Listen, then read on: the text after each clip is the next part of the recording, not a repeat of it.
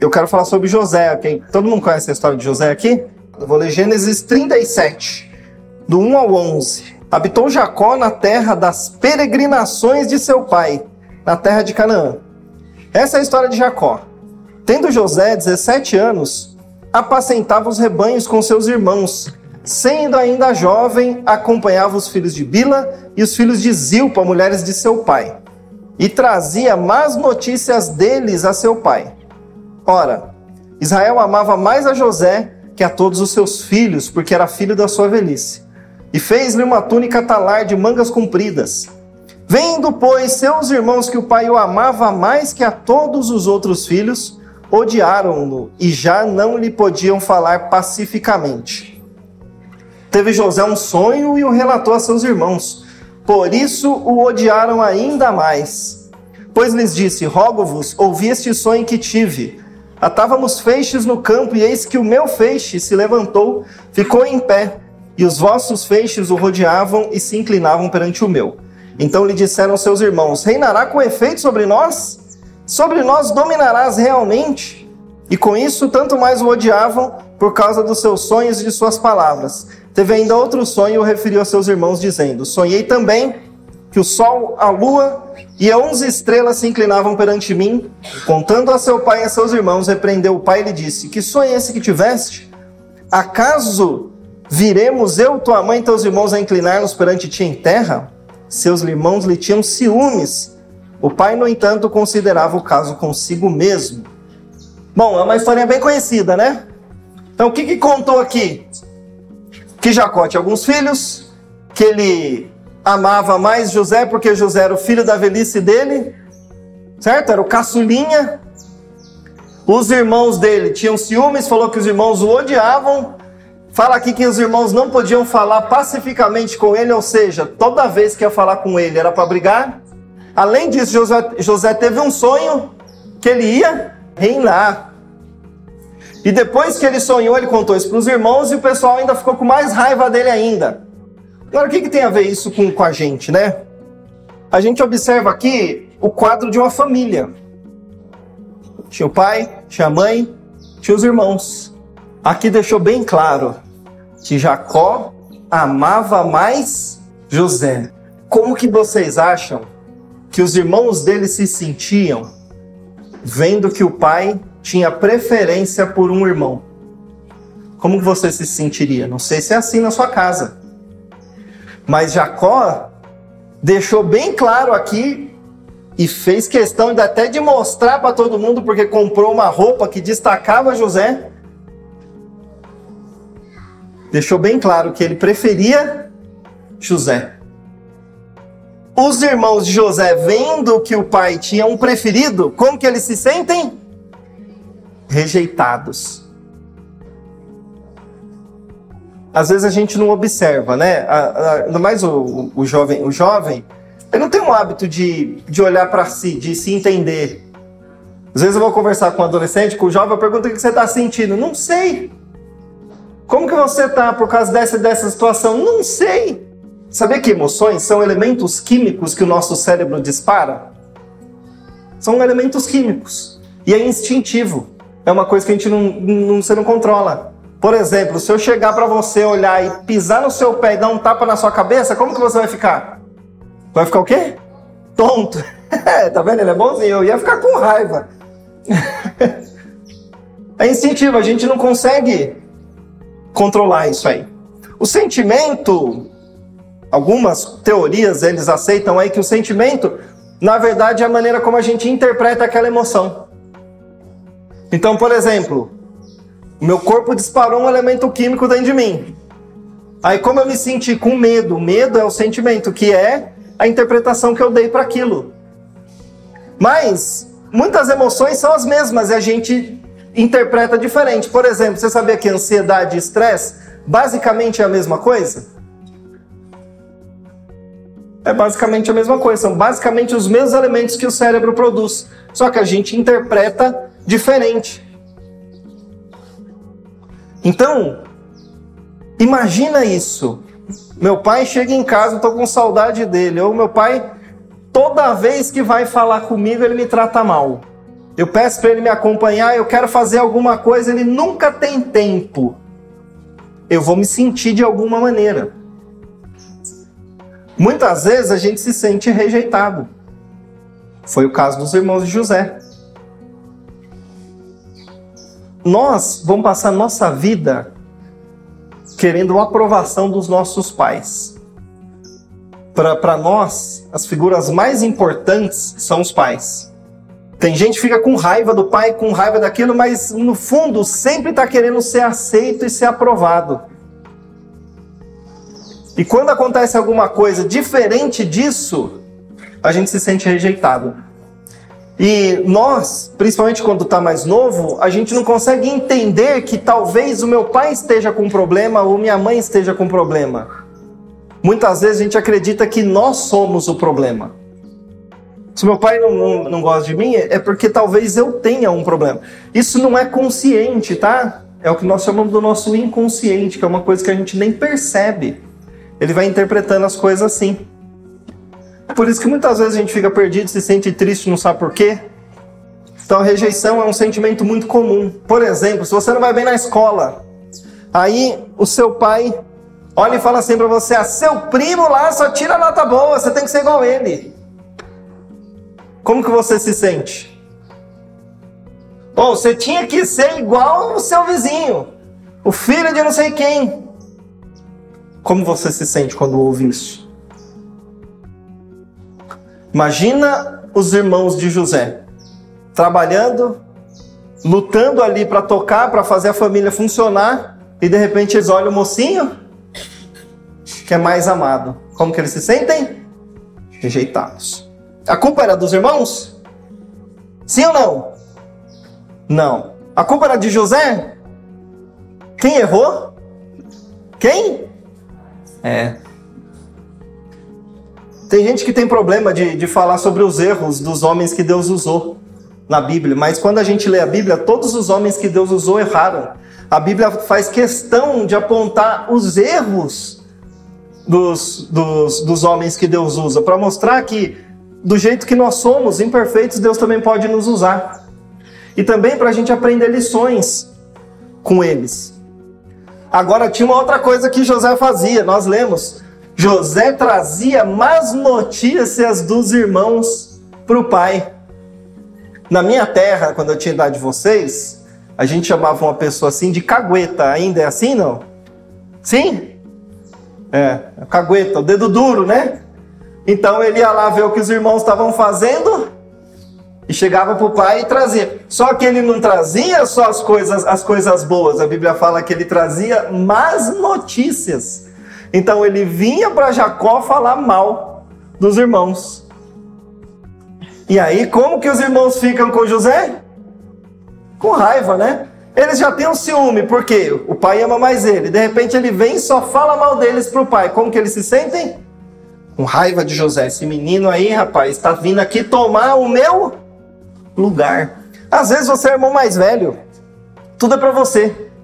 A atenção é para você, o brinquedo é para você, o danoninho é para você, o presente é só para você. Aí de repente vem um irmãozinho.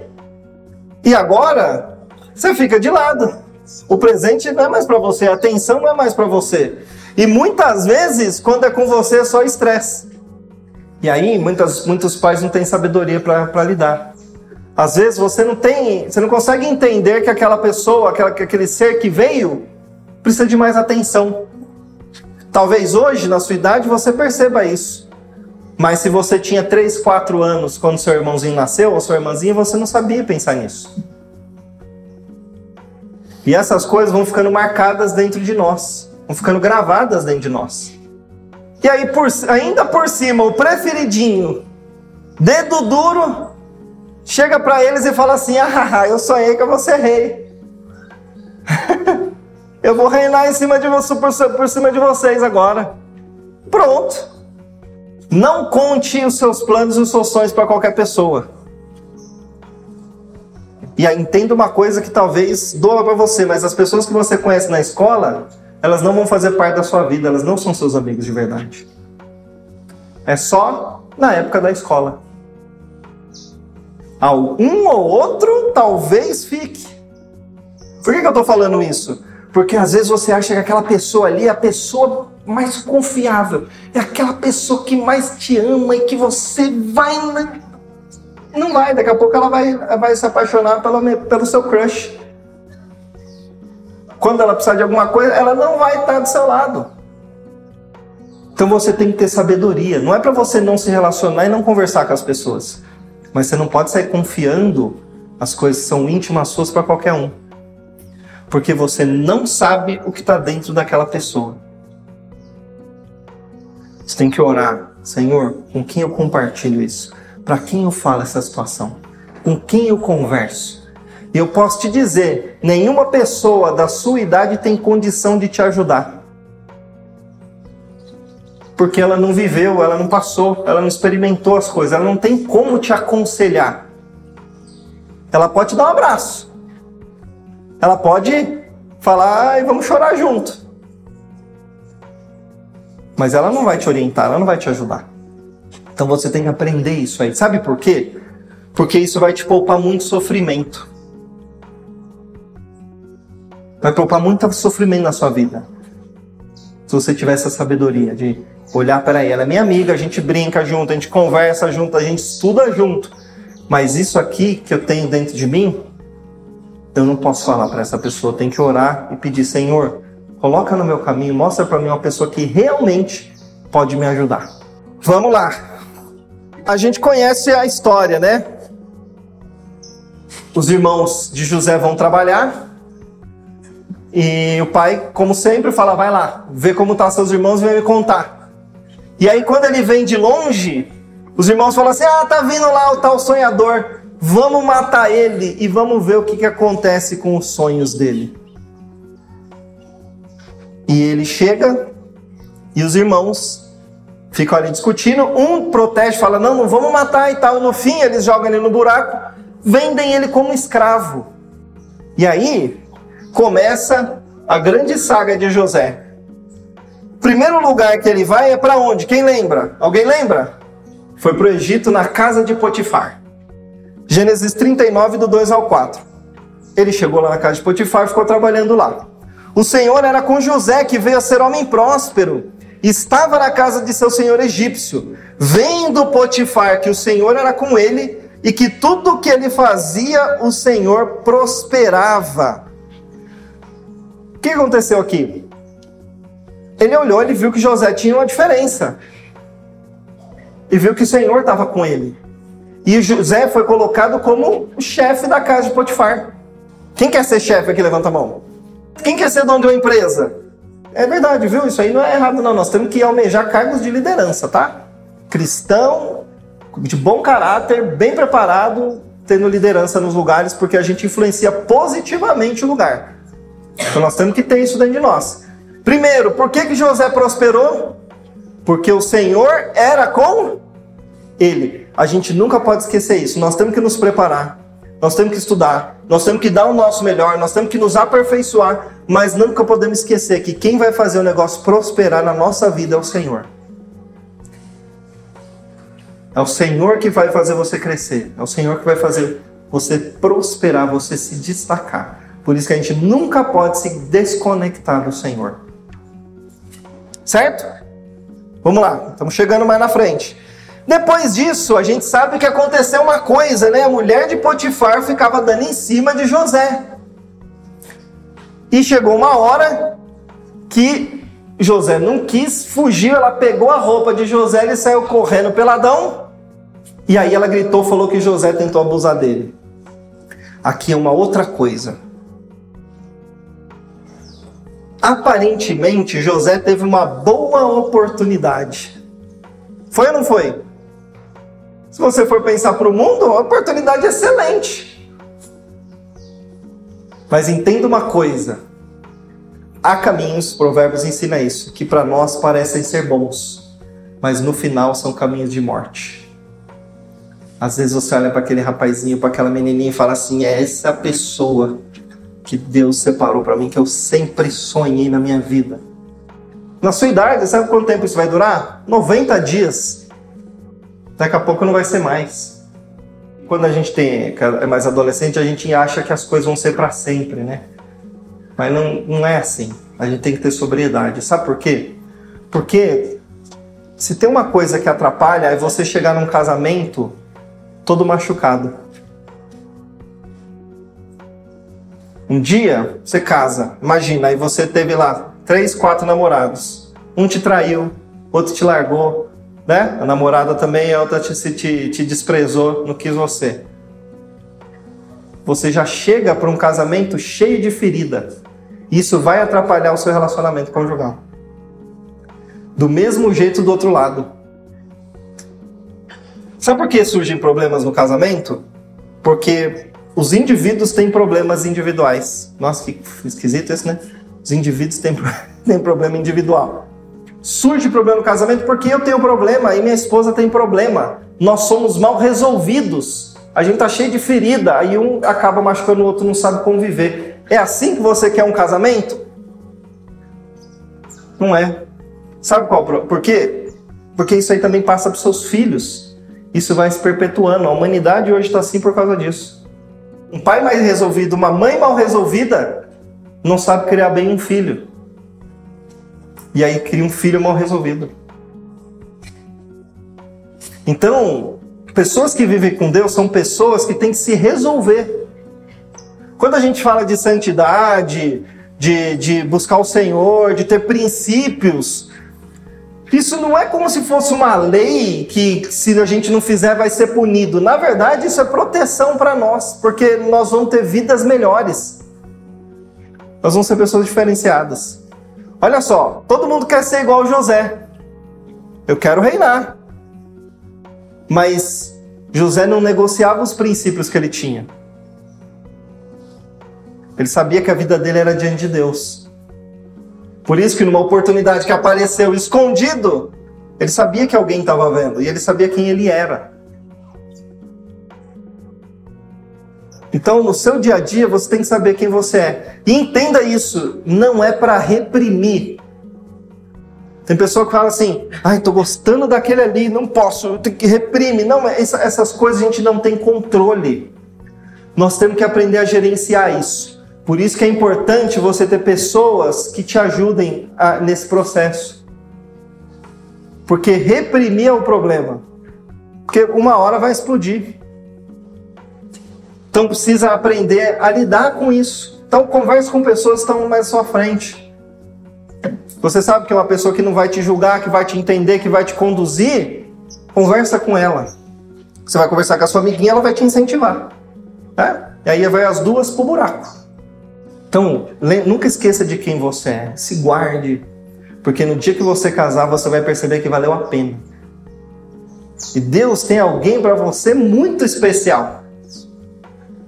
Deus tem alguém muito especial para você. E se você não esperar, não se guardar, quando chegar lá na frente você vai se arrepender, você vai falar: "Puxa vida, não devia ter, não precisava ter passado por tudo que eu passei. Não precisava ter feito tudo que eu fiz.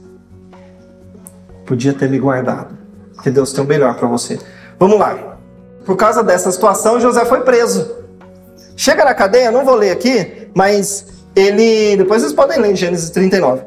Ele começa a se destacar e o cara do carcereiro lá, o chefe da cadeia, coloca ele sobre todas as coisas. Ele começou a governar ali também. Aí depois, José, faraó tem um sonho, José interpreta o sonho de faraó e faraó coloca José como governador do Egito.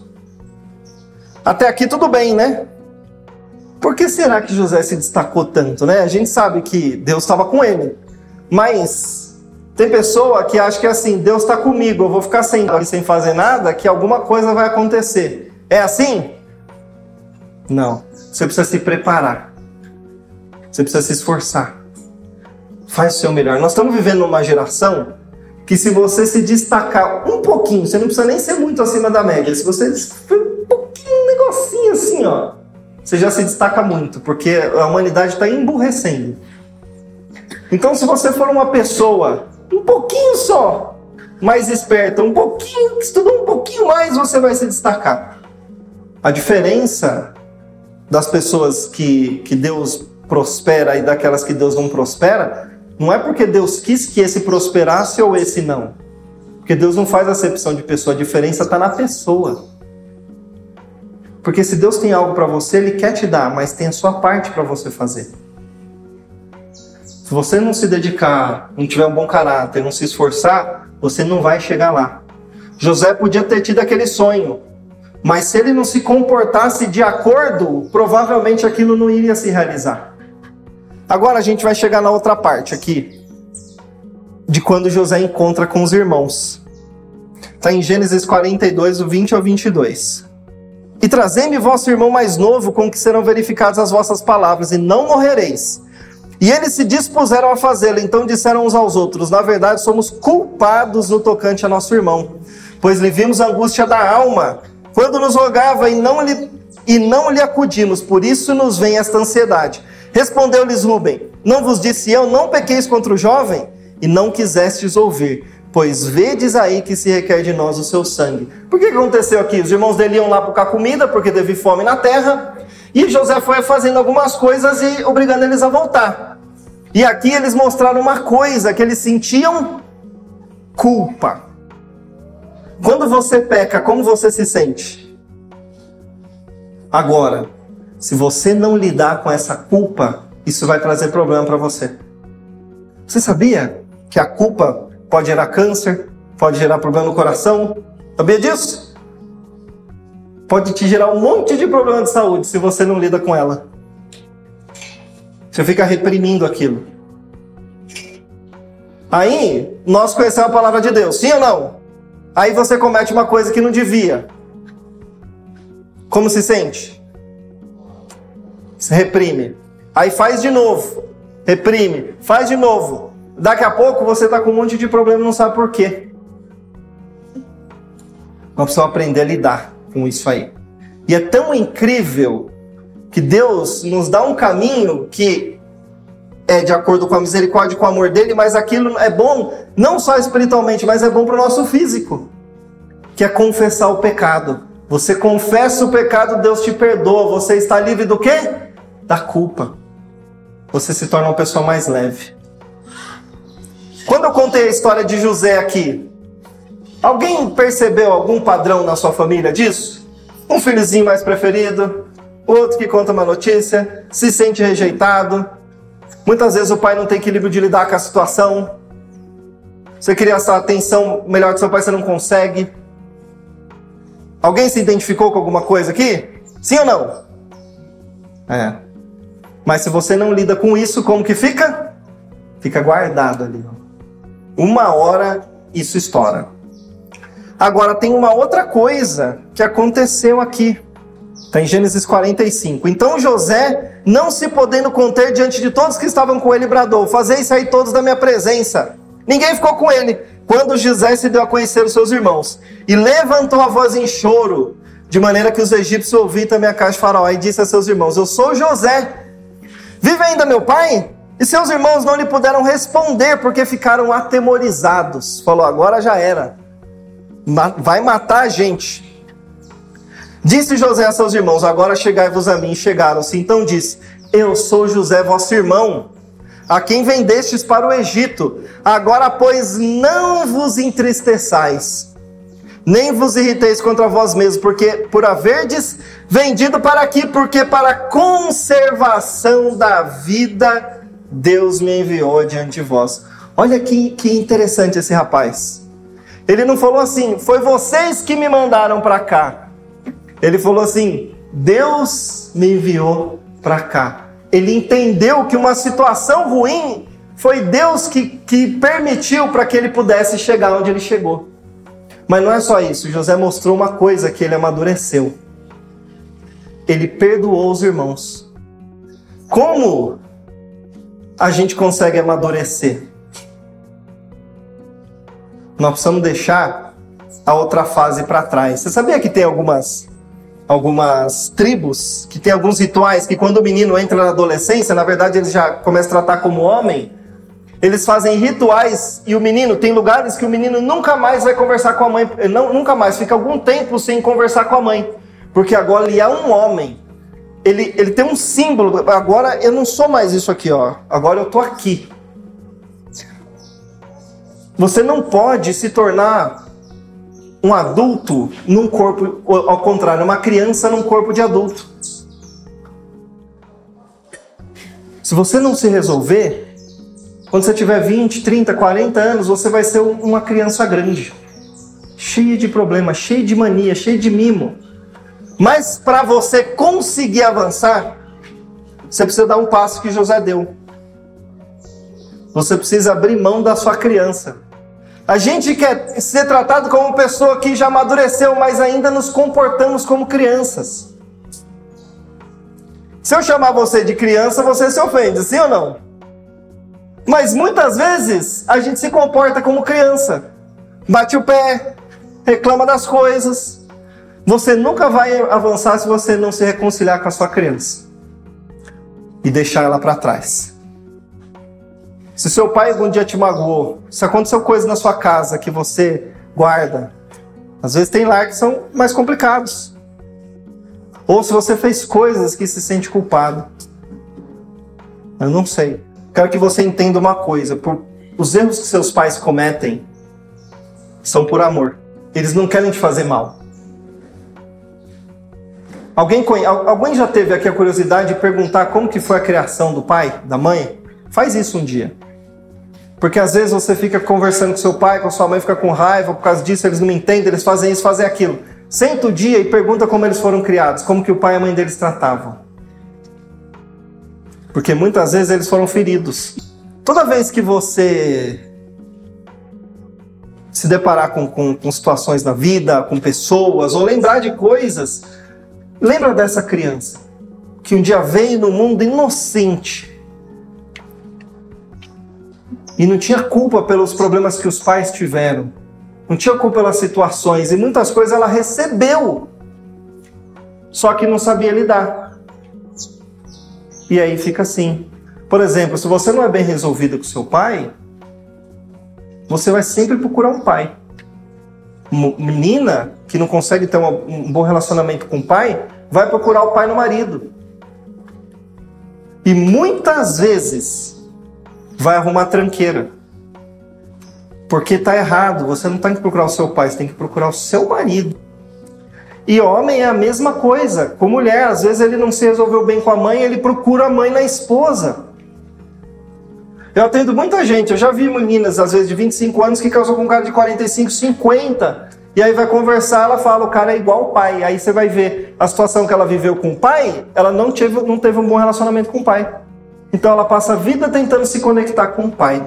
E isso atrapalha o nosso relacionamento com Deus, porque a gente acaba transferindo o relacionamento que a gente teve com os nossos pais para o relacionamento que a gente tem com Deus. Por isso que a gente precisa resolver. Essa é outra parte. Nós que somos pais, eu tenho dois filhos, meus filhos estão aí. A gente erra com os filhos. Seus pais erram com você, eles vão errar com você para o resto da vida. Só que o segredo é você entender isso, que eles também foram feridos. E o que, que eles, o que eles estão fazendo é o melhor que eles podem. Bom, em Gênesis 49, bem lá no finalzinho, Jacó vai orar e vai abençoar os filhos. E aí ele fala sobre José. Olha que interessante a bênção que ele dá para José. José é um ramo frutífero. Ramo frutífero junto à fonte, seus galhos se estendem sobre os muros. Os flecheiros lhe dão amargura, atiram contra ele e o aborrecem. O seu arco, porém, permanece firme e os seus braços são feitos ativos pelas mãos do poderoso de Jacó. Sim, pelo pastor e pela pedra de Israel, pelo Deus de teu pai, o qual te ajudará, pelo Todo-Poderoso, o qual te abençoará com bênção dos altos céus com bênção das profundezas, com bênçãos dos seis e da madre. As bênçãos do teu pai excederão as bênçãos dos meus pais até os cimos dos montes eternos. Estejam eles sobre a cabeça de José, sobre o alto da cabeça do que foi distinguido entre seus irmãos. Fala assim agora: Eu sou um ramo frutífero. Isso aí. Junto à fonte. Você quer dar fruto, você precisa estar onde? Junto à fonte. A fonte é o Senhor. Lembra que eu falei no começo a questão de confessar pecado? Isaías 59 fala que uma coisa faz separação entre nós e Deus, e por isso que Deus não nos ouve, é o pecado. Sabia que o evangelho de hoje tá, foi muito deturpado? E as pessoas têm medo de falar do pecado. Tem medo de falar porque você precisa confessar o seu pecado que você é um pecador. Pessoas não falam isso, mas você precisa saber disso porque está na Bíblia. Isso separa você de Deus. Se você não reconfessa seus pecados, reconhece, você não consegue ter comunhão com Deus, porque o seu pecado faz separação. Isso não é para ficar sentindo coitado e se vitimizando, não, é para que você tenha uma vida que flua. Como que eu confesso o pecado? Confessar pecado, a gente precisa dar nome aos bois. Por exemplo, eu sou casado. Aí eu chego a minha esposa, ela pede para eu lavar a louça. Amor, hoje está correndo, você vai lavar a louça? Aí eu não lavo a louça. Aí ela chega à noite a louça não está lavada. Aí tá bom, fica por isso mesmo. Aí no outro dia ela pede para arrumar a cama, eu não arrumo. A cama fica bagunçada. Aí chega um dia que eu tô nervoso, eu trato ela meio, meio ruim. Aí, sei lá, passou um mês assim de mancada. Aí eu vou chegar para conversar com ela e vou falar assim: amor, perdoa os meus pecados. É assim que eu vou falar? Para quem é mulher, menina e vai aceitar uma situação dessa? Vai aceitar uma situação dessa? amor, perdoa os meus pecados, por favor, né? Precisa dar nome aos bois. Amor, perdoa porque aquele dia você falou para eu lavar a louça, eu não lavei. Perdoa porque aquele dia eu te tratei mal. Perdoa. Nós precisamos dar nome aos bois. Faça todos os dias. Não deixe acumular. Isso vai fazer muita diferença na sua vida. Mesmo que no outro dia você acaba caindo e cometendo de novo, peça perdão para o Senhor. Faça disso um hábito, porque isso vai te tornar mais sensível ao Espírito Santo. E outra coisa, o que, que nós aprendemos com José hoje? Que toda família tem problema. Até uma família de onde saem grandes servos de Deus. Nós precisamos entender que as pessoas têm falhas, assim como nós, por isso que nós precisamos perdoar perdoar os nossos pais, perdoar aqueles que nos fizeram mal, nossos irmãos. Outra coisa, se você quer avançar, você precisa deixar sua criança ferida para trás. Senão você vai ficar parado. Outra coisa que nós aprendemos, você não pode reprimir. A pior coisa que você faz na sua vida é reprimir as emoções. Porque uma hora ela vai explodir. Você precisa aprender a gerenciar, a lidar com isso. E para isso, procure pessoas que podem te ajudar. E também aprendemos a importância de confessar pecados, certo? Agora, tem uma coisinha legal na bênção de Jacó para José. Ele fala no final o seguinte: olha. Estejam eles sobre a cabeça de José e sobre alto da sua cabeça, do que foi distinguido entre seus irmãos. José era alguém diferente. O jovem quer ser diferente, sim ou não? O jovem quer ser diferente. Só que na luta dele para ser diferente, ele se torna mais um. É ou não é? Você pode observar que as roupas que você usa é igual a que todo mundo usa.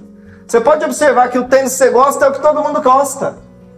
Você quer ser tão diferentão mas está igual a todo mundo. E não consegue nem perceber. Não se torne mais um. Porque você é um ser único. Você é uma pessoa escolhida por Deus. Deus ama você. E quando você se, se, se tenta se moldar aos padrões que a sociedade traz, você se torna mais um. Você é mais que isso. Não se rebaixa a isso. Hebreus 11 conta a história de grandes homens de Deus e no fim fala que, que eram homens do, dos quais o mundo não era digno. Quando você se rebaixa, quando você cede essas tentações, quando você se torna mais um, você é, é só um número. Quem, quem gostaria de ser só mais um número? Ah, quem é aquele ali? Ah, é aquele lá que faz o quê? Igual a todo mundo. Seja uma pessoa diferente. Mas diferente na questão positiva. De ser alguém que influencia positivamente a terra. Que influencia positivamente onde você está. Às vezes você fica com medo do que vão falar, do que vão pensar de você e você acaba cedendo. Não importa o que os outros pensem sobre você, o que importa é o que Deus pensa sobre você. Porque no final é Ele que vai estar do seu lado sempre. Às vezes você larga sua família pelo seu amigo, mas no dia que você ficar doente, seu amigo não vai nem te visitar. Quem vai limpar o seu bumbum vai ser sua mãe e seu pai. Entende isso? Então você tem que pensar melhor sobre as coisas. Ah, meu pai não sabe nada, minha mãe não sabe nada. Aquele amigo seu, primeira oportunidade ele vai virar as costas, ele não está nem aí para você. E seu pai é que põe o seu tênis no pé, a sua calça para vestir, sua camiseta para você usar. Então você tem que ter esse tipo de consciência, sabe? Na hora de falar mal do pai, de fazer as coisas erradas é com os amigos, mas na hora de pedir um celular novo é pro pai que vai e pede pro seu amigo. Ele vai te dar? Ele vai te dar o dinheiro para você ir lá no, comer um lanchinho? Então, existe uma coisa na Bíblia que é honrar o pai e a mãe, para que prolongue seus dias na terra. Então você precisa entender isso aí e dar valor para quem está do seu lado. Você tem pessoas que te amam, tem o pastor Jefferson, tem a igreja que gosta de você. Entenda isso, você é uma pessoa muito diferenciada. Você tem o Espírito Santo dentro de você. Você não pode se rebaixar para essas coisas. Não se diminua. O mundo não é digno de você. Olha para sua, olha para sua, para sua sala de aula. Quantos se santificam?